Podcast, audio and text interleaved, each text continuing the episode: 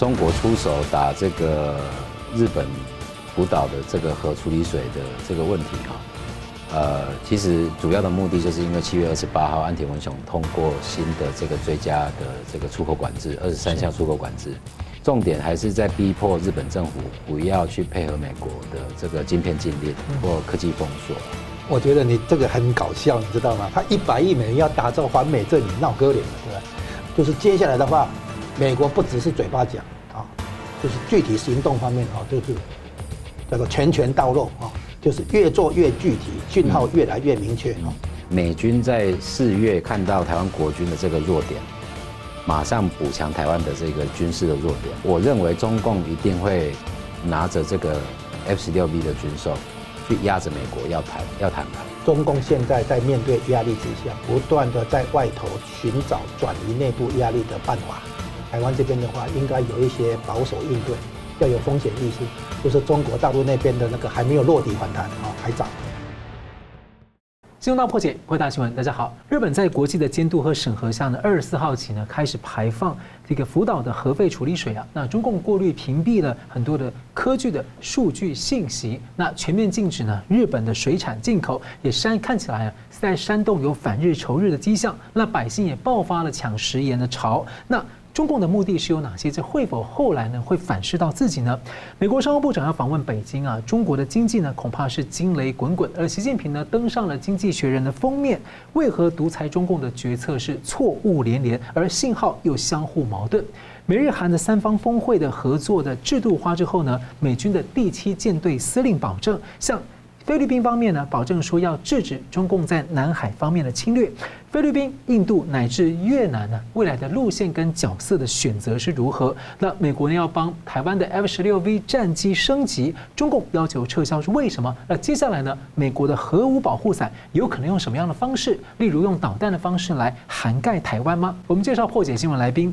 资深政经评论家吴嘉龙老师。啊，主持人好，郭老师好，各位观众大家好。国策研究院副院长郭玉仁教授。主持人好，吴老师好，各位观众大家好，欢迎两位啊！美日韩峰会呢被解读啊，整合了这个美日韩三方的军力战力啊，成为一个东亚的最强火力网。那也为中共的这个第三战场啊压力是相当明显。那接着呢，美国总统拜登九月份要访问越南，将签署美国越南的战略伙伴关系。而另一个焦点呢是菲律宾的抉择。美日澳啊在菲律宾一带军事演习，被认为亲北京的台湾媒体呢提出说。菲律宾不愿意对抗中共临阵脱逃，结果是什么呢？菲律宾不但参加了美澳日的军演，还另外和澳洲啊首次的双边两栖军演，未来还可能会联合巡逻。那美国的第七舰队二呃的司令呢，二十六号也向菲律宾提出了保证啊。所以我想请教呃郭老师怎么看说？你怎么看美日韩合作的这个火力观察啊？在军事面、战略面，另外一个就是说菲律宾在第一岛链的它的角色跟态度。呃，首先就这个八月十八号在 Camp David，就是大卫营的美日韩峰会哈。那我先讲几个比较少被提及的的部分哈。第一个就是说，其实五月份的时候才有一个 G7 峰会嘛，七月有一个 NATO 峰会嘛。嗯。那其实这三个国家，美日韩这三个国家的元首，其实在这两个多边架构，其实都有见过面。对。而且都有另外在开这个双边跟三边的峰会。哦，这些的确都发生过嘛。那为什么特别要挑八月十八号这个美国总统在度假的时候，在 Camp David 度假的时候，特别找呃日本首相安田文雄跟南韩的总统尹喜月，再另外开一个专门开一个三边的峰会啊。好，所以这个就非常值得玩味嘛。这是第一个，既然三个人都这么频繁见过面嘛，五月见过一次，七月又见过一次嘛，所以我认为最重要是一个态势的问题啊。好，就是呃，包含美国、包含日本跟韩国，在现在的这个，尤其乌克兰战争，跟这个整个东亚局势急速、急安全局势局急剧恶化的这个状况之下，哈，想要传对中国、对北京传递一个非常强烈的讯号啊，好，就是美国可以非常顺利的把美日跟美韩同盟这两个最重要的盟友结构把它整合在一起了。所以才特别挑八月十八号，而且是特别挑美国总统来度假的时候，啊，因为如同我们所所知道哈，上一次在 Camp David，呃，处理掉的事情就是这个 Pakistani 嘛，就是巴基斯坦的问题嘛，对，呃，巴勒巴勒斯坦的问题啦，对，所以就是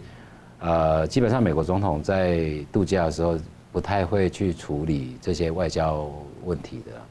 哦，所以这一次八月十八号的美日韩峰会，它所释放的讯号是非常非常强烈。嗯那我相信北京也这个 will receive，就是有收到美国这种非常强烈的讯息。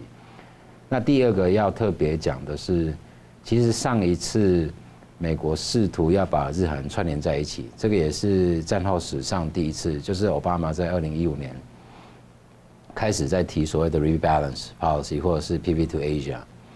那那个时候韩国总统是朴槿惠嘛，就是朴槿惠。然后日本首相是安安倍晋三嘛。那二零一六年的时候，朴槿惠才刚同意要部署萨德系统。那个时候对美国总统奥巴马来讲是一个整合日韩一个最好的契机了。那非常可惜，因为这个韩国国内政治的关系啊，朴槿惠之后就是下台了嘛。嗯所以美日韩错过一次非常好的机会。然后再加上二零一七年的一月二十号是川普上台，那川普上台，川普基本上不太喜欢这种多边架构，好，所以一延宕就延宕了六年，到二零二三年的八月十八号，呃呃，美国才 resume，就是重启了这个美日韩的三边防卫合作的协议啦，对，那非常有可能在八月十八号的这次峰会之后。以后美日跟美韩同盟这两个主要的同呃盟友结构啊，它会定期的呃，例如说四到五年会产出一个三边的防卫合作指针啊，对，然后来作为这两个美国主要的两个盟国的这个呃军事合作跟整合的主要的纲领文件啊，嗯，对，那就这一次第三点就是从这一次八月十八号。呃，产出的三个文件嘛，就大卫营原则、大卫营精神跟这个 commitment to consult，呃，就是说这个在紧急状态的时候，三个国家的元首可以通过热线来共同磋商应应的方式嘛，哈。呃，从这三个文件来看，里面的确如同主持人所提到的，有一些呃比较特别的这个军事安排。军事合作的安排，我们必须要提及的。第一个当然就是飞弹防御系统。嗯，啊，其实英锡悦总统在上个月才刚刚公布，呃，美国的萨德系统的永久的部署地点嘛。是。那换句话说，萨德系统在韩国的部署已经永久化了，institutionalized。那无独有偶呢，其实去年的十二月十六号，日本刚通过三个国安文件嘛，国安三文件嘛。那国安三文件里面，呃，特别重要的一个新的采购，就是陆基神盾系统。对。对，所以因为日本本身这个飞弹防御系统，它是两两重 two layers，一个是这个中低空的爱国者三型嘛，对，然后再来就是高高空的神盾系统嘛，它没有中间这一段。嗯，那韩国是有萨德，就是中高空的萨德系统。所以透过这个八月十八号的美日韩峰会之后，啊，几乎你现在就看得到，美国就是要把整个东北亚的飞弹防御系统，啊，包含驻韩美军、驻日美军、日本自卫队跟韩国军队的这个飞弹防御系统全部整合在一起。他以前小布希也想做过，没错啊，所以这是第一个哈，这是一定会发生的。然后第二个就是其实。呃，朴槿惠时期跟这个尹锡悦在去年五月上台之后都有做过的联合军演，就是 ASW，就是反潜的联合军演。那反潜联合军演的话，呃，对于这个吓阻中国，尤其吓阻中国在突破第一岛链啊，有非常这个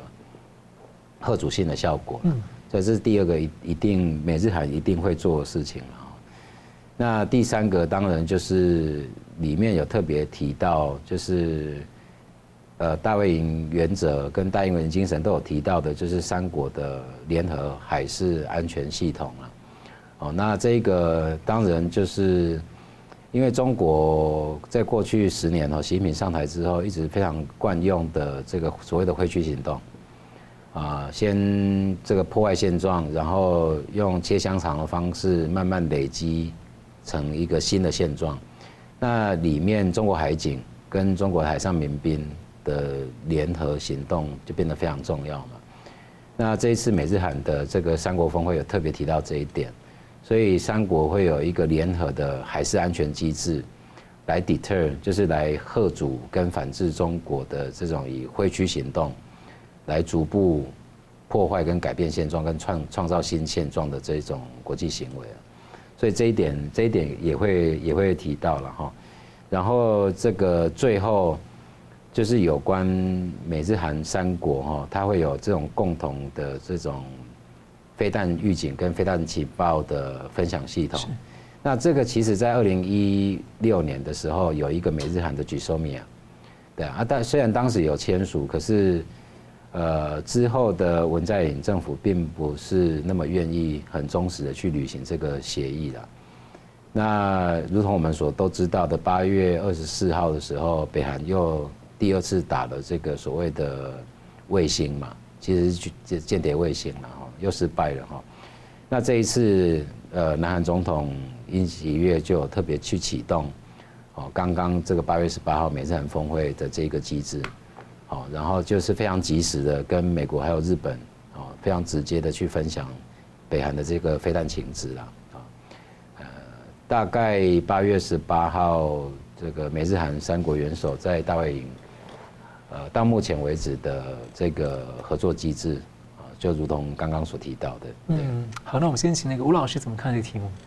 啊，第一个，首先我们讲一下大卫营它的特殊分量。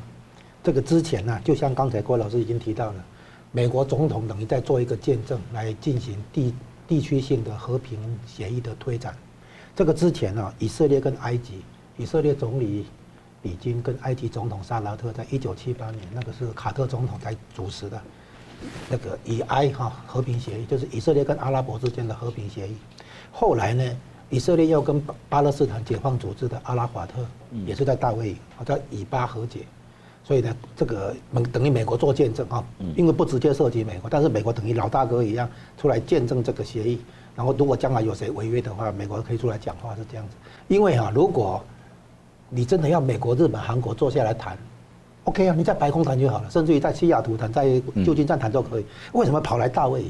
因为大卫营有它的历史背景啊，表示美国很重视啊，它等级比在白宫还要高一点。好，这是第一点。它的特殊性，所以今天在美国想要在日本、韩国这里、东北亚这里，等于是营造一个所谓的东北亚小三角啊。好，这第第二点呢，它这个是一种产生的一个是后主性的效果、防卫性的的一种集体防卫的一个安排，就是说我并不是要攻击嘛哈，不像那个轴心国已经是要攻击别人，它这个是防卫。你如果打的话，那别怪我们反击。好，所以他这样一呼应的就是麻生太郎来台湾的时候讲的哈，展现防卫能力，展现防卫意志，以及让对手明白这一点三件事嘛。所以他们这个行动的话，完全符合这件这个标这个标准哈。那这第二点，第三点的话，他也在阻止中共又把韩国、日本拉过去，因为在这个川普上台前哈，就是胡锦涛时代、江泽民时代，叫做闷声发大财时代，韩国、日本也有在中国做生意嘛哈。那个时候美国跟中共是和解的嘛。包括台湾在内，大家去中国大陆做生意 OK 嘛？但是美国现在发现问题不对嘛？啊，就是全球化要修正，啊，因为美国不是用全球化来支持你的这个集权专制体制，让你的统治阶级变得更强大，可以对内镇压，搞社会监控，对外的话搞军事扩张。美国当初我我全球化不是这个用意嘛？对不对？因为呢，这个集权专制体制里面哈，是我们都知道嘛，是用权力来进行分配跟重分配，利益的分配跟重分配。是权力在决定嘛？那权力都没有民主化，没有制约，对不对？那你将来很可能就是利益都被扭曲掉了嘛。然后壮大的是统治阶级、权贵阶级。那美国看到这样的全球化，当然要改变哈。那所以呢，现在第就是要阻止中共啊，在做渗透跟分化啊，把韩国拉过去，把日本拉过去，这样。所以美国其实要利用这一次，彻底把破口封起来啊。因为韩国其实是一个很大破口，在欧洲另外一个国家就是德国。因为德国的汽车要卖中国市场，所以他很很希望跟就是有一点亲中路线的感觉出来。那现在韩国也是嘛，韩国有很多消费电子汽车东也是在做中国市场的生意。那现在等于要要拉回来。那老师，大家再谈谈菲律宾。啊，现在呢，我们现在看到就是这是第二点哈，就阻止中共在有机会见缝插针，那么这个寻找突破口。啊，然后第四个呢，就是说。美日韩的这个集体防卫的这种安排，它会产生一个示范效果，就是说做给其他亚洲国家看，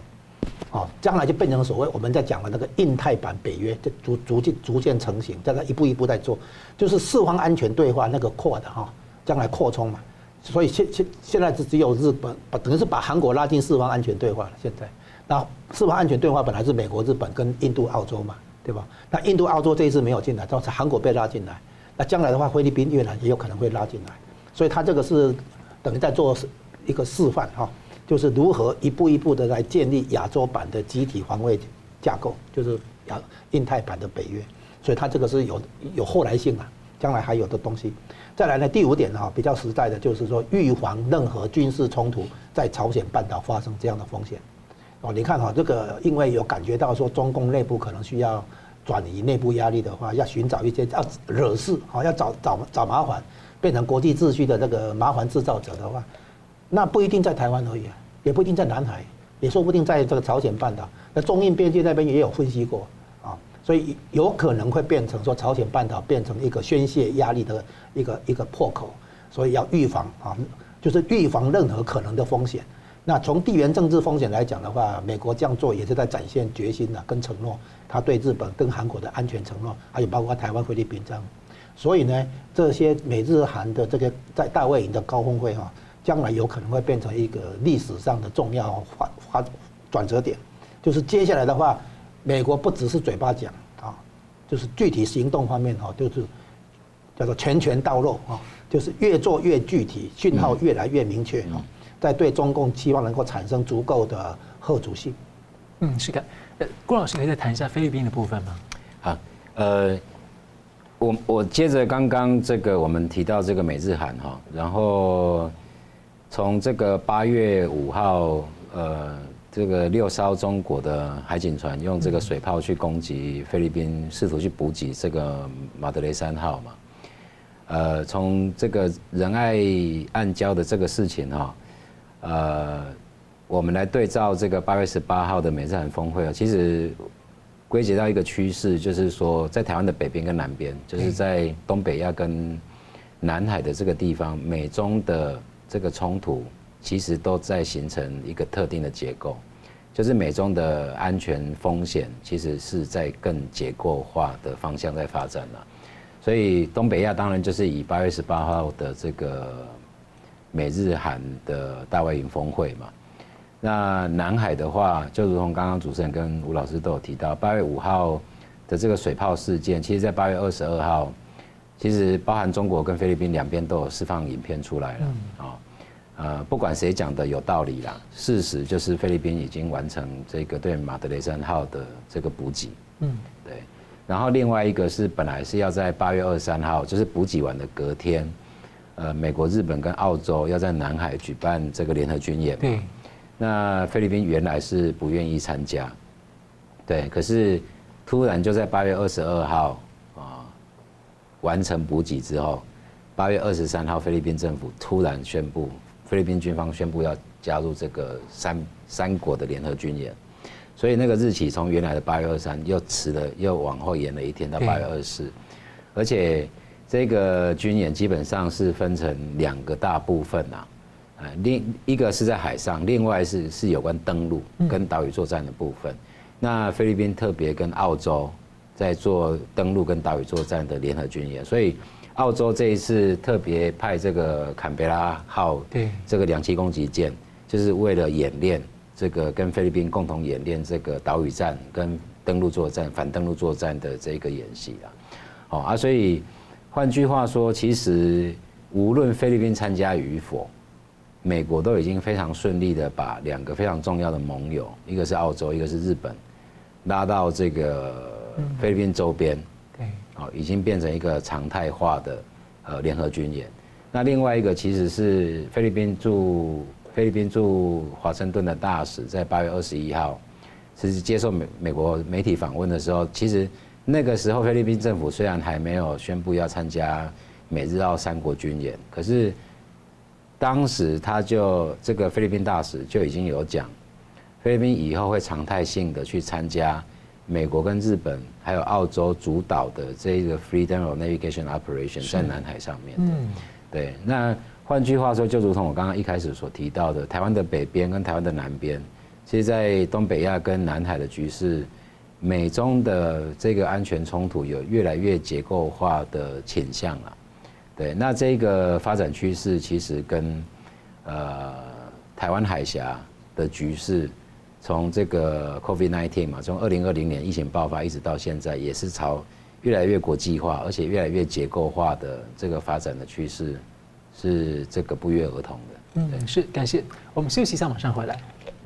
欢迎回到新闻大破解。在美日韩那个建立三方合作机制之后呢，外界就关注说中共呢会如何的报复日本、韩国，去干预两国的选举跟政坛啊。那显著例子呢，有可能正在发生。日本在这个国际原子能机构的跨国专家两年评估审查之后呢，开始啊，非要分三十年逐步的呢去呃排放那个核处理水啊。那氚含量呢，其实远低于哦，被认为是远低于中国的这个核电厂，也远低于一些欧洲的情况。那中共在网络上呢，屏蔽了一些消息。那另一方面呢，是全面禁止了日本的水产进口。那尽管说这样的宣传有可能让中国人呢自己啊不敢吃海鲜，因为重挫中国自己的水产相关供应链啊。那中国的网络平台呢，现在开始出现一些抵制日货的一些消息啊，旅游团也出现了一些这个取消的现象。这一波的仇日的情况呢，会不会一直演变扩大呢？所以，我想请教郭老师怎么看呢？中共这一波它的操作目的是什么？那有没有可能说，因为我们知道，像 G7 之前都在考虑要怎么应对经济胁迫的问题，有没有可能它反而造成国际上加速在这方面的应对？呃，首首先就先讲结论哈，这个呃，中国出手打这个日本福岛的这个核处理水的这个问题哈。呃，其实主要的目的就是因为七月二十八号，安田文雄通过新的这个追加的这个出口管制，二十三项出口管制。那这二十三项出口管制，如同我们都所知道，日本是半导体非常重要的材料供应者跟设备供应者。那七月二十八号追加这二十三项管制，基本上是让中国，虽然说日本政府名义上没有说针对特别特别针对哪个国家了。可是他的这个宣布，基本上实质效应就是让中国基本上呃十四纳米以下的先进制程几乎等同是不可能了。嗯，对，那这个对现在中国经济本来就非常不好的状态是雪上加霜哦。这个是实际上呃中国政府想要日本呃想要跟日本谈，想要日本让步的地方了。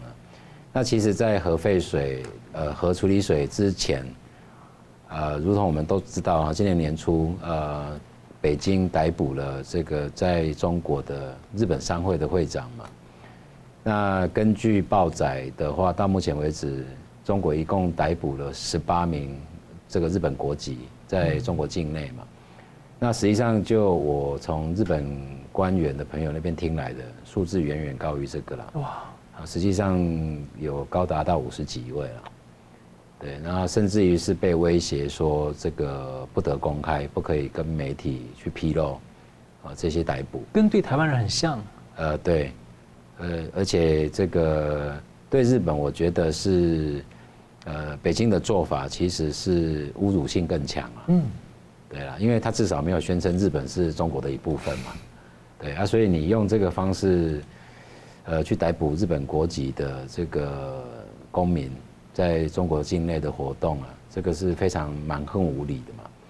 对。可是重点还是在逼迫日本政府不要去配合美国的这个晶片禁令或科技封锁了。所以在今年四月一号的时候，林方正，呃，这是在习近平三月二十号去莫斯科回来之后，开始大量接见外宾的第一位，就是四月一号接见这个，就是允许林方正到北京去访问。而且林方正是受到破格式的接待嘛，哦，连这个王毅，连这个总理李强都接见，而且李强在接见林方正的时候，还特别跟他讲说，哦，不希望两国渐行渐远，希望两国可以在经贸上、在科技上可以大力合作。对，这个用意再明显不过，就是用人质外交来逼迫日本政府不要去配合美国做晶片封锁嘛。台面讲得好听，台面下都抓你的人。没没错没错啊，所以。其实王毅很早就已经有对垂秀夫，就是日本驻北京大使，呃多次提出警告嘛，哦，就是有关这个福岛的呃核处理水的这个问题啦。那其实这个非常有趣嘛。如果在八月二十四号正式排放之前，中国政府就认为这个是不没得谈的，嗯，哦，就是绝对绝对不允许你排放，绝对禁止你排放，那你所有的这一些保护措施，应该之前就讲得非常清楚嘛。是。结果王毅对垂秀夫，王毅对这个林芳正的说法，不是用这种惩罚性，不是用报复性的，他是希望你可以来谈判。那表示事后的八月二十四号，这个中国政府宣布全面禁止这个日本的水产品进口，这一种是因为这个呃日本政府不愿意协商啊，不愿意中你的招，所以因为这个不愿意接受你的协商，所以你是惩罚性的，嗯，啊用这种全面禁止的方式嘛。那安田文雄不单是不接受网易的这种提案哦。啊，如同我们都知道的，我们刚刚有讨论到的哈，除了七月二十八号的这个追加二三项的管制之外，八月十八号，呃，又跟美国还有韩国去有了这个大卫营共识、大卫营精神，啊，这个中国政府是非常罕见的，中国外交部用非常罕见的指令啊，去批判这个美日韩的峰会嘛，对啊，所以从这一些都可以看得出来，其实中国真的想要跟日本谈的。是科技封锁跟晶片禁令的这个部分嗯。那到目前为止，中国政府的这个制裁，它一定会产生两个效果。第一个就是在国际社会上面形成的，就是说，呃，就是对日本一直不断的泼脏水嘛。对，那其实世界上所有的国家对这种排放这个核处理水，基本上都不可能是乐观其成的态度啦。因为只要是民主国家，都会有国内压力。是，所以。这种会有晋升效果。中国政府先出来喊说啊，它排放这个核废水，这个水是脏的，其他的民主国家一定不敢讲话，不敢替日本讲话。那第二种效应是什么呢？第二个效应就是中国政府开始说这个是脏水，然后这个禁止日本的水产品进口，会造成这个日本的这个整个食品业全部大宕机。嗯，对，这个日本的。企业跟日本的食品业者，他的利益受损之后，对日本政府会造成极大的国内压力。那这双重的国际国际社会跟国内政治的压力，就是北京希望安田文雄能够承受的。就你承受这些压力之后，你来跟我谈。所以其实北京现在的期望是十一月十二号在旧金山的 APEC 峰会的时候，嗯，哦，可以跟这个习近平可以跟这个安田文雄可以坐下来，好好的谈。好，要相向而行，不是背对而行嘛？好，希望日本可以解除，呃，这个这么过分的二三项的这个晶片禁令。对，我觉得这是主要的目的。嗯嗯嗯，是，但是因为现在这个像那么多的国家把那个科技禁令看得这么重，而且欧洲都要跟进要整合，然后美国又拜登又发布了对中的投资禁令，所以这条路看起来民主阵营基本上没有回头路了。所以在这种情况之下，你觉得？日本、韩国还没有可能联合做些什么吗？或是说，其其实我我自己的观察，我认为十一月十二号，岸田文雄跟这个习近平坐下来谈，是几乎确定是一定会谈。嗯，对。可是我我们就这样子观察这个岸田文雄，从二零二一年的十月四号开始担任日本首相到现在啊，其实他九月竞选自民党总裁的时候，他讲了一句话，我印象非常深刻。当时记者在提问呢，问他。啊，就未来怎么跟中国相处的处，怎么处理跟外中中国的外交关系？安田文雄讲了一句话，印象非常深刻。他说，他面对中国会讲该讲的话，会做该做的事。哦，啊，他二零二一年九月竞选自民党总裁，一直到现在，他的确一直在履行他的竞选承诺。他是日本史上第。第一位首相，唯一一位首相，在所有的国际场合都提到台海问题。是，嗯，对。然后他也是在他任内啊，这个日本的军费增加了快一倍，从五年二十七点五兆变成四十三兆日元。对，所以他的确在面对中国的时候讲该讲的话，做该做的事。所以我认为，纵使在十一月十二号 APEC 峰会的时候，习近平跟安田文雄见面了，岸田文雄也不可能会让步了。嗯，甚至于我认为。呃，接下来更强硬，呃的可能性是更高。嗯，尤其在八月十八号的这个大大卫营原则跟这个共识之后，对，啊，跟美国还有韩国的共识性更高了。对，所以我认为安田文雄对北京的态度只会更硬了。嗯，因为其实如果守不住的话，韩国就担心了，我就下一个被报复了。是是是。嗯，好，我们接着看到这个中国的经济部分啊，美国两大投行呢，最近都纷纷在警告中国的经济问题啊。Morgan Stanley 呢，三个月内第二次下调对中国香港的主要股的。指目标价，那高盛也估计说呢，中国信托业的亏损规模可能扩大到三百八十亿美元。而彭博社呢，二十四号报道，九万亿的美元的地方债务啊，中共地方债问题正在恶化。而在房产方面呢，万科集团的创建人王石警告，惊雷滚滚是会持续下去的。中共最近也在积极动员国内外呢，希望能够增加投资呢，来救他们的经济。不过，《经济学人》杂志二十四号呢。以习近平作为封面指出，独裁的中共正在错做出错误的决定。美国之音也分析呢，中共高层许多的重大问题啊，经济、房产、外交等等，都发出相互矛盾的信号。所以，我请教吴老师啊，你怎么看？首先哈，独裁专制的体制有几个重要的特征，这个以前可能在商学院的组织行为学里面会提到啊。第一个是讯息过滤，或者说自我审查。啊，底底下的人要讨好上面的，可能会信息信息会过滤，哦，自我审查。第二个呢，叫做群体的迷失，就是 group think 啊，这个问题就是我不想去为难别人，我可能呼应附和附和别人的那个主张，啊，或者或者说我交换，我附和你交换，你也附和我的主张，啊，这这个是这个叫群体迷失了哈，就是那。不会让群体的人啊去讲真话，或者讲他个别想讲的话，啊，再来一个是回馈失灵，就是有一个 feedback failure，就是照理说很多信息应该来自于外面，来自于下层啊，然后这些这些讯息回馈不来，决策出来以后的效果，这些回 feedback 啊，这个失灵，那这三个现象呢，会产生很常见的，也很容易了解的，叫做报喜不报忧，然后最后变成一言堂。组织里面的话哈，大家讲类似的话，然后习近平身边的人都跟他讲东升西降啊，东升西降有两个内容，东升的部分是指中华民族的伟大复兴，也包括拿回台湾，这是东升；西降的话是认为美国的这个力量在没落，美国的霸权在没落，那合起来叫东升西降。然后他接受这种讯息的话，当然觉得哎，在国际上横着走，好像应顺理成章啊，应该，结果呢他。到到处发现，哎，怎么好像不太对，对不对？好，所以呢，现在第一个这样的结果，这样的一个结构，权力结构引申引申出来的一个讯息结构，必然造成误判。嗯，他必然做出错误的决定。一开始可能还还还还对，但是呢，因为独裁者职位诶执政久了之后，后面的东西都乱七八糟了。好，那一开始他执政的时候用的点子，可能是他在野的时候都想好的点子，用完了之后，后面的话啊就就乱掉了啊。所以他第一起误判，再来呢推卸责任，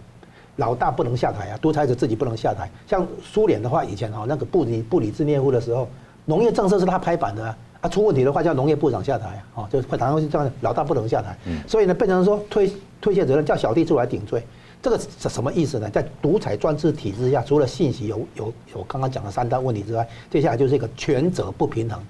权力跟责任没有对称啊。那这样子的话，出了差错也变成什么权力斗争。啊，你看这种现象的话，从北韩、中共到那个东欧国家，都都是类似这样的现象。那么更深一层的问题，就是说，现在以中国现在来讲，两个问题：第一个，如何找到经济增长的动能；第二个，如何处理债务危机。这个都很迫在眉睫的哈。那专制体制之下哈，以目前习近平的情况来讲，第一个，他缺乏专业团队。你看他用的都主要都是政治团队，所以我说他经济问题政治化。那下一步什么？下一步是政治问题军事化。哦，你所以看到，所以人家在应对嘛，美国、日本、韩国在应对，菲律宾啊、泰泰国还有澳洲，哦，菲律宾、澳洲甚至于印度都在应对嘛，哦，好，那这样的话，他缺乏一个专业团队，专业团队没有得到充分的授权，没有得到那个平台来发挥，哦，那结果呢，它产生的危机并不是西方国家看到的景气循环那种危机，它不是短期性、周期性危机。它已经是制度性危机、结构性危机，它几乎一定跑不掉。你先看啊，它现在整个陷进去以后，只能在那边拼命打转，转不出来。然后它现在有个问题，就是它的所谓制度危机哦，包括最近网络上哈在讨论，包括许成刚，包括陈小龙，还有那个刘梦熊的文章，他们都已经在指出来制度的问题，大概已经感觉到了哈制度问题。其中一个就是他没有尊重私有产权。你看他那个，他搞的是窃取别人的智慧财产权嘛？美国贸易战的第一条就是要这对付这个这窃取智慧财产权嘛？哈，那中国的长期发展，照理说他要建立的是自主创新能力。习近平一再讲这个事情呢，可是他们有没有去说？尊重智慧财产权，知道要投入啊研发，投入资源，培养人才，才能够建立自己的研发能力、自主创新能力。他没这个概念，他用偷的，用窃取的，这样不行嘛。所以你看他，你会看到哈，中共的这种社会主义思维，使他不懂得尊重私有财产权，不懂得尊重智慧财产权，不懂得立法来保护，所以他长期来讲，他没有办法真正做到自主创新能力，所以他搞千人计划。把别人的这个学者专家都能够想办法那个那个偷引呃窃取过来，对不对？他搞他搞这个，然后他搞弯道超车，他以为作弊是正常的哈。所以说你会发现他陷入的很多问题，其实是结构性跟制度性。他只要是搞这种集权专制的话，他会不断的发出矛盾的讯号，他会不断的做出错误的判断。这就是经济学人这一期在讲的这个事情。啊，所以经过我们这么一解读的话，我们对比一下，这才是台湾跟大陆、中国大陆真正的区别。在一个民主社会、自由开放的社会之下，啊，你不会说整天看到报喜不报忧、一言堂，你不会看到这个群体迷失的症状，你也不会看到回馈失灵这个问题，你更不会看到权力跟责任的不平衡。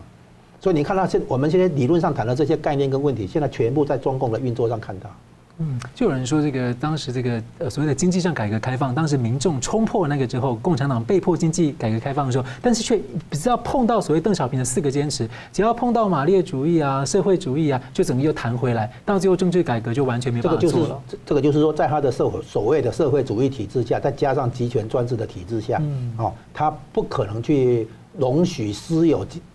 经济、私有企业、民间经济这个部门。发展壮大到产生一个一个情况，就是人民不再依赖政府，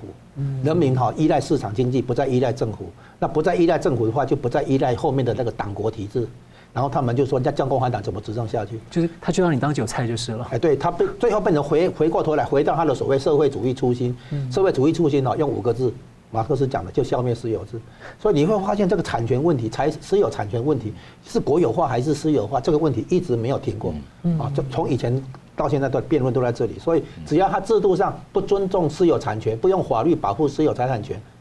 那他这个制度危机绝对没办法解决。感谢，我们休息一下，马上回来。欢迎回到《新闻大破解》。台湾的 F 十六 V 战机呢，能否对上中共的歼二十取得优势呢？一直是很多的讨论呢。那有些媒体认为说呢，这个 F 十六 V 很难对付哦。不过呢，二十四号，美国政府宣布对台湾出售一个外挂红外线电战夹舱啊。被解读呢，可以帮助啊反制歼二十战机，而中共呢也是很罕见，就直接要求要立刻撤销，而且还出动了四十一个军机军舰啊环绕台湾的周边侵扰啊。所以，我想请教郭老师哦，这项军售意义有这么大吗？然后第二个是说。有评论节目透露说，呃，有消息来源曝露啊，我们当个故事吧，就是美国有可能会向台湾的基地啊运送这种中程战术核导弹啊，那可能来帮助台湾。所以我想请教说，呃，也许是不是给台湾核保护伞啊等等，之前讨论过的。但不无论怎么样，美国需不需要这么做，或者说如果美国这么做的话，您觉得我们要怎么解读它的用意？呃，OK OK，首先就讲这个红外线这个电站夹舱这个 IRST 这个事情了，嗯、呃。我我应该讲保守一点哦，其实今年因为蔡总统过境美国哦，然后这个四月八号到四月十号那三天哈，呃，一共有两百九十几架次的共军的军机，基本上是绕台湾飞嘛。对。那其实与与此同时哈，其实当时在日本这个冲绳的加索纳空军基地，哦，美军的嘉手纳空军基地，其实当时已经有两个 F 三十五的战斗中队。在那个地方 stand by，然后在菲律宾的克拉克空军基地有一个 F 二十二的战斗中队在那边 stand by，所以其实实际上的状态是四月八号到四月十号共军围台军演，啊，用空军围台军演。那个时候共军的飞机绝大部分是四代跟四代半，那四代呃虽然说中国一直不断强调说歼二十是五代机啦，对，可是其实从非常多的定义来看，呃。歼二十很难算得上是一个完全的五代机，顶多四代半，顶多四代半啊。那我的意思就是说，四月八号到四月十号，其实基本上当中国用四代跟四代半的飞机在扰台军演的时候，其实美军五代军机，嗯，就在台湾的东部海域、海空域跟南部的海空域，在观察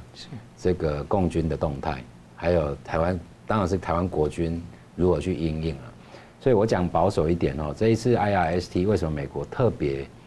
挑这个东西赶快运售给台湾？其实就是因为发现，这是我的猜测了。嗯，当然就是发现当时这个台湾的 F 十六没有办法有效去侦测到歼二十的动态了，因为 I IRST 这个东西它基本上就是针对逆中战机的，好，因为它这个雷达波非常小，雷达波非常小，可是呃你高速在高速在这个破空的时候啊。呃，飞机的机体跟空气会有摩擦，那摩擦的话，用红外线是可以侦测得到的。嗯，对，所以这个红外线的 IRST 它设计来就是来抓你这个摩擦的这个热量。嗯，所以我可以看得到你的这个匿踪战机。对，所以换再换句话说，美军在四月看到台湾国军的这个弱点，马上补强台湾的这个军事的弱点。那对北京来讲，当然不愿意美国这么针对性的，嗯去针对这个解放军的空军，来提供武器给给台湾了。好，所以换句话说，这个美国军售台湾这一个 IRST 是针对性的。那中共在八月二十四号大举的这个飞机，呃，过台海中心，这个也是针对性的，就是针对这一个军售，他表达他极度的不满。所以从这个地方，我们要去思考另外一个问题，就是说，呃，我们接下来采购跟美国采购的六十六架 F 十六 V，其实都有这种功能。对对，所以换句话说，这个之前还有蛮多这个，不管在野党啊，或者是不同的声音在批判政府去购买 F 十六 V 的这个军购案哈，其实这个是大错特错了。嗯，对啊，它可以让这个。呃，中共的歼二十在台海这个当面啊，它的核阻力大大减弱。好，如果台湾有六十六架 F 十六的话，那再换句话说，这个我觉得是台湾政府要要比较担心，也比较小心的地方。就是我认为中共一定会拿着这个 F 十六 V 的军售去压着美国要谈要谈判。对，换句话说，他会用这个美国军售台湾的这个 F 十六 V 的这个案子，作为一个新的底线来跟美国做谈判。对，那这个是当然是对对台湾是非常非常不利的一件事情。那其次谈到这个主持人刚刚提问到说，这个中程的战术核导弹部署在台湾东岸，我觉得这个是完全没有必要性，这种猜测完全没有必要性了。对，因为中程中程的弹道飞弹，它的射程都已经可以超过一千五百公里以上啊。对啊，那换句话说，它不需不需要部署在台湾，它只要部署在这个美国想要打击中国境内的这种重重要目标的方圆一千五百公里以内都可以啊，它不需要是在台湾啊。对，所以这是第一个，然后第二个，就如果美国是想要提供这个 nikola 就是核保护伞给台湾。那他的方式会比较接近四月四月的时候，尹锡悦访问 DC，呃，跟这个拜登总统达成这个 Washington Declaration，就是用这种核磋商、核共、核共享、核吓阻的这种概念，啊，去提供台湾的，去提供台湾这个核保护伞，不会是透过直接的部署了。嗯，对，所以可是看得出来，这种 speculation 这种猜测啊。呃，是因应这个时局的变化，一直认为说，呃，尤其乌克兰战争爆发之后，一直到现在十七个月，普丁一直不断的威胁要用战术核武来对对付乌克兰嘛，然后又有把部分的战术核武运到这个贝拉鲁斯，就是白俄罗斯去，他的确有造成后阻啊，嗯，对。所以有这种猜测，这个猜测虽然说在军事实务上面是完全没有必要性，可是这种猜测基本上反映的就是说，呃，中国会不会如法炮制，呃用这种战术核武啊来威胁美军，或这个威胁美国政府，不能来这个援援救台湾了。如果他们侵略台湾的话，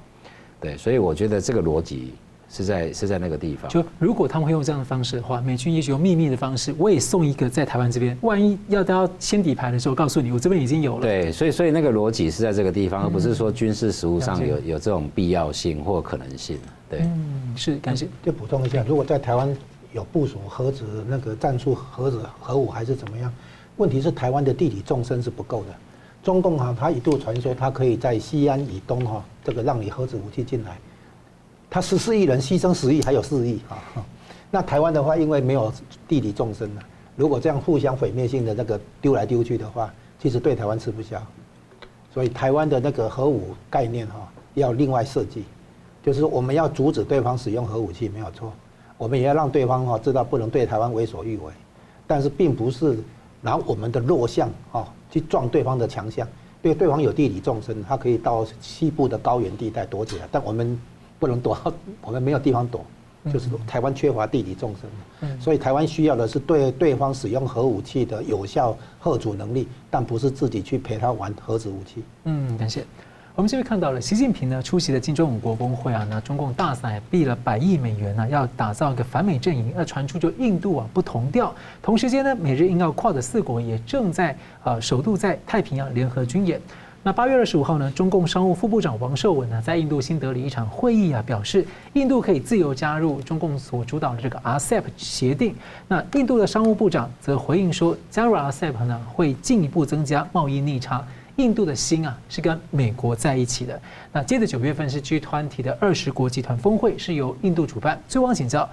吴老师怎么看印度现在的路线跟角色选择？我觉得你这个很搞笑，你知道吗？他一百亿美元要打造反美阵营，闹哥脸嘛，对吧？我说你要打造反美阵营的话，我看起码要一万亿吧。他之前搞那个，对你拿个一百亿起来啊？不是你拿个一百亿要来搞反美阵营，你不是对？好，现在我们讲出来讲回来，就是说印度这个角色确实很特别，哦，那个美中共的前面有日本，后面有印度了哈，那北边的俄罗斯不成才啊。嗯，南边可能将来还有一个澳洲的提供美国在南太平洋的这个军事基地，这样子，中共在推“一带一路”的时候，两个国家严重感受到威胁，就是很不爽，很不舒服。啊，一个是日本，因为那个“一带一路”的一路是海上丝绸之路，就是整个海上运输线，最后经过台湾海峡，啊，然后再往东海，往那个东北方向到韩国、日本，这个海海上运输线的话，直接威胁到日本的国家安全。另外一个国家就是印度，因为“一带一路”等于从陆地，啊，印度的那个陆地方面北北边包夹，南边的海上的部分包夹，印度等于被“一带一路”南北夹击，所以他非常不爽。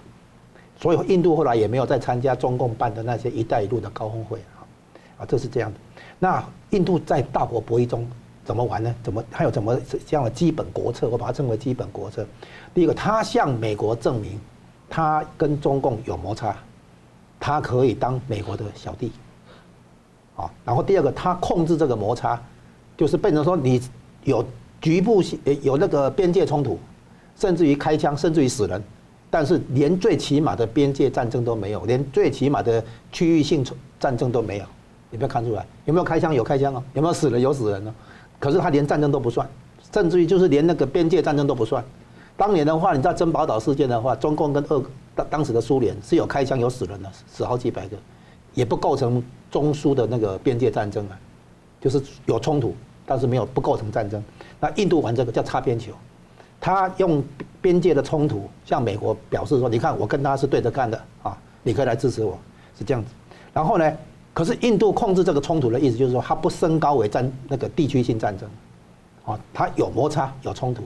找跟中共找麻烦，但是不不升不升级为地区性战争，啊，边界战争这样子，所以变成说有冲突没有开战这样子，然后用这种方式，他不断的来证明自己有被美国利用的价值，有成为地缘政治的一个一颗有效的棋子来制约中共，嗯，啊，就这个是他的卖点，啊，印度的那个精英也很聪明，他们不断的那个反复操演这一套，然后呢，现在印度很明白，他们得到的效果了，就是什么？印度被纳入四方安全对话里面。当然，这个点子是当初安倍日本这边提出来的哈，安倍去说服那个川普。但是这个呢，很明显，印度的国际地位真的就大幅提升了哈。那既然印度在四方安全对话里面选择站在美日美国日本阵营这一边的话，他摆明了就不可能还美嘛，他怎么会还美，对不对？好，四方安全对话现在一一片一片切香肠，对不对？现在已经到了联合军事演习、四国联合军事演习的地步。一开头的话只是什么？是那个首脑高峰会。后来加入这个，包括一开始是外交部长高峰会，后来加入国防部长，叫二乘二。最后呢，首脑开始视讯会议，最后首脑在华盛顿啊，美国这边开会。然后呢，开完会以后，慢慢的现在变成开始联合军事演习。它这个一步一步走向制度化、机构化，就变成说所谓印太版的北约的前的那个起身炮一样。所以印度肯定会是加入这个美国阵营这边。再来，日本跟印度之间有相互进入协定，我把它称为准军事同盟。啊，就是我的我的那个飞机啦，还是从船舰可以进入你的对方的地方啊，就是相互准入协定。结果日本还跟英国也签这个，啊，那日本跟澳洲应该应该也有签，也是要准备这这，我把它称为准军事同盟了。哈，现在不是正式的军事同盟，但是有事情的时候，双方，比如日本日本的 F 三十五战斗机可以停靠在印度诶印度的航空母舰上，就双方准入协定一样哈。那这样子有准准军事同盟的话，那印度为什么要放弃这些？再来，印度表明了它可以对抗中共，它可以制约中共，牵制的力量，对不对？哈，它投靠美国、日本阵营这边，它产生一个立刻的重大效果，就是制造业供应链从中国撤出来的时候，你看是不是有一些会转移到印度？所以呢，印度摆明了跟中共对抗，还有是最大的民主国家，那么它显然对西方国家来讲变成一个选项，一个替代方案。所以呢，现在供应链的多元化、全球重组，哈。里面的有越来越多的是分散到印度嘛哈，那所以印度的就追求它的印度版的大国崛起，它本来就是软体业大国，那现在又又多了制造业，当然印度制造业可能没那么快追上来，因为它的那个基础设施不足，它的那个劳工素质有有可能有状况，不像中国那边是比较容易，再再加上中国大陆那边有香港、台湾的协助啊，那所以是比较容易。那印度的话哈是是有很多麻烦哈要克服，但是基本上印度起码有机会。所以你会看出来，印度股市的表现最近是不错了哈，就是走那个中长期来讲走上升趋势，啊，那所以印度的整体战略在大国博弈当中的话，我们可以浓缩成几句话，啊，就是跟中共有一种可控的摩擦这样的风险在，然后向美国证明他们可以栽培啊，可以让美国来来扶持这个印度，把打印度这这张牌啊，然后印度借这个机会，不但后面有英国的支持，前头也有澳洲的支持，然后变成说它可以。长呃那个从印度洋到马六甲海峡到南海这边，它也根它不是东南亚国家，但是它已经有发发言权一样，所以对印度来讲哈，这个是全方位在提升印度的国际空间，然后来制约中跟那个局部取代中国原来的地位。好，节目最后我们请两位啊各用一分钟总结今天的讨论。吴老师，哦，我们今天从金砖五国会议啊，然后到这个最近那个美日韩啊，还有那个。核废水、核核水的处理水的这个排放这些事情，一定整个串起来看的话，你会发现，中共现在在面对压力之下，不断的在外头寻找转移内部压力的办法，啊，然后呢，他会希望有一些题材可以让他发挥，但是归根结底，今天中共碰到的是内部问题远大于他的外部问题，然后虽然他内部问题的，坦白讲就是跟美国搞坏关系。所以内部的经济问题相当严重，内部的这个财政问题、金融问题都相当严重，啊，然后现在他要在外面找那个惹是生非的话，只会让情况更糟糕。所以我们短期内台湾这边的话，应该有一些保守应对，要有风险意识。就是中国大陆那边的那个还没有落地反弹啊，还早，啊，所以呢，我们看国际形势的发展，啊，配合到这个台湾处于这个地缘政治的核心地带，哦，我们必须有适当的这个。安全意识，啊，不要只是说嘴巴上讲我们要和平，啊，我们也要了解和平的那个基础在哪里。嗯，感谢。呃，今今天讨论的包含这个美日韩的峰会跟这个美日澳菲四个国家在南海的军演哦，呃，如同刚刚所提到的，台湾的北边跟南边，美中的这个安全冲突都有越来越结构化的这个发展趋趋势了哈。那我觉得主要的噪音在于说，呃，中国在习近平上台之后，二零一二年之后，太惯常用这种我们讲 s a m i slicing，就是用切香肠的逐步改变现状，然后逐步创造新现状的方式哈。呃，他觉得在东海、在南海，呃，都的确非常成功的改变了现状。可是与此同时，中国必须要付出的代价就是，它是同同时激怒了这个国际社会跟民主国家。所以才会看得到说，这个民主国家之间越来越多参与这种反对中国、片面改变现状、破坏现状的这种这种结构性的机制。那其实某种程度上，香港的情况也算是被改变现状。没错，对。所以美日韩的结合，跟这个在南海美日澳菲的结合，我觉得这个就是非常明确呃结构化的这个例子啊。那当然也也也不能忽略接下来这个美月可能会签署战略伙伴协议嘛，所以在越来越多的国家加入这种结构性的反中国、片面改变现状的这个机制之后，啊，我觉得中国可能就无计可施了啊，因为被多面的这个 containment 嘛，就是围堵，对，所以我觉得中国的这个。外交或者是周边的军事战略，呃，碰壁的几率在未来会越来越高。嗯，感谢。我很快补充一下，就是呼应郭老师刚刚提到的啊，民主国家这边有一个共同理念跟共同利益，就是反对任何一方片面以武力改变国际秩序的现状。那么这个理念适用在乌克兰，然后适用在台湾。然后现在也适用在朝鲜半岛，就是为什么尹锡悦总统说哈，朝两两韩的那个问题不是韩国人的问题而已哈，也是全球的议题。所以这个反对任何一方片面以武力改变现状，这个话题我在我们在这个节目谈很多，而实际上它一直管用。观察国际形势变化这一点一直管用。嗯啊，所以我相信已这个问题已经不是只在台湾而已了啊。这样子。好，非常感谢两位来宾的分析，也感谢观众朋友的参与。新闻大破解，每周一、三、五再见。